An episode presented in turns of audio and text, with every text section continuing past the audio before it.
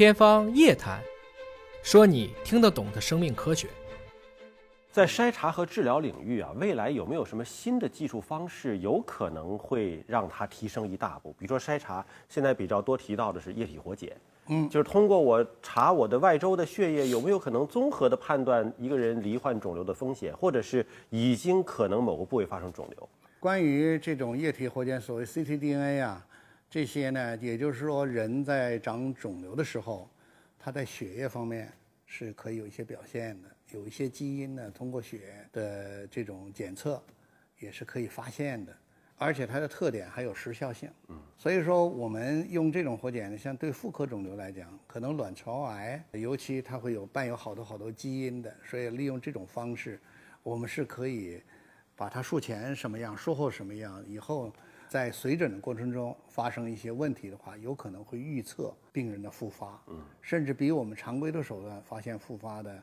时间要早四十多天，最长的可以到一百多天。这种呢，一般是卵巢癌，可能未来这是一个不错的方法。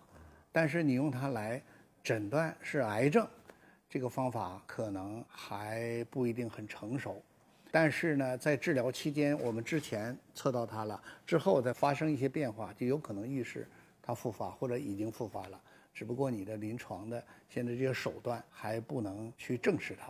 那你像治疗领域，未来有可能有新的方向吗？比如说干细胞啊，什么脐带血啊，这种会帮助到我们的肿瘤治疗吗？这个现在不好说。现在对于实体瘤来讲，目前的这些方法似乎都不太行，因为他们的有效率很低很低。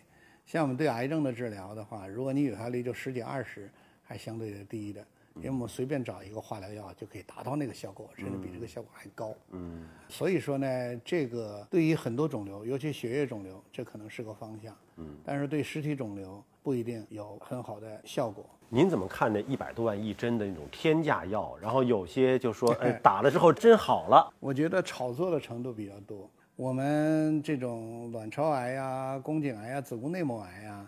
要能一针打下去能好，那就太好了。我们就失业了，我们宁可我们失业，就不用手术了。哎，对我们宁可失业，我们可以去锻炼身体啊，嗯，去好好生活，享受生活的快乐。嗯，但是实际呢，对于我们这个来讲，可能真的不行。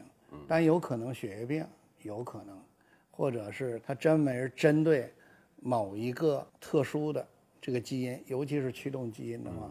那如果针对这个基因，它能起作用，嗯，那也可能会从根本上改变，呃，这可能真的是未来，嗯，至少现在我们还不行，也就是随着我们认识的深入，比方说卵巢癌，我们搞清楚它每一个基因突变的这些情况，每一个导致这个癌症的这个基因的这些情况，如果搞得非常非常清楚，也许未来的某一天，这个人得了癌了。我做了基因检测，把它一全部的基因都给它做了一遍，最后就发现某个基因某个基因有什么特点，某个基因有什么的，也就是说通过分子的特点，把这些病人给它分类。那么以后呢，我们哪一个分子特点我们都有药，嗯，那么这样的话呢，我们就可以给他一个特别精准的治疗。可是现在呢，我们的尤其卵巢癌，我们这个精准治疗啊，只是起步。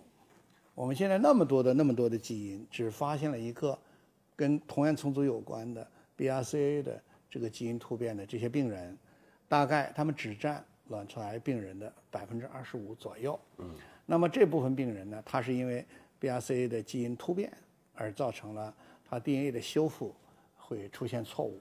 那这些人呢，可能他就会形成家族性的遗传性的这种卵巢癌。那么他们发病的也比较早。现在对这部分病人，我们是可以有一些精准治疗的方式的，比方说 PARP 抑制剂，那用它精准治疗，给病人会带来直接生存上的这个益处。但是百分之七十五，我们还没有发现它这种有价值的，像 BRCA 的这种突变的这种情况。嗯，所以我们对大部分的病人的治疗，我们还没有找到更加精准的方法，所以说也在路上。嗯，如果展望未来的话，您觉得人类有一天有可能攻克癌症吗？那可能会是在什么时候？这种可能性肯定是存在。也就是说，像我刚才说的，对于这些基因啊各方面的这些认识，都认识的非常透彻了。而且每一部分呢，它都有相应的要去发挥它的作用。那可能呢，真的是某一天，这个肿瘤一拿来之后，它把它全面一检测，你就可以说是哎 A B C D E F G 各种各样的药就给它用上了，那有可能。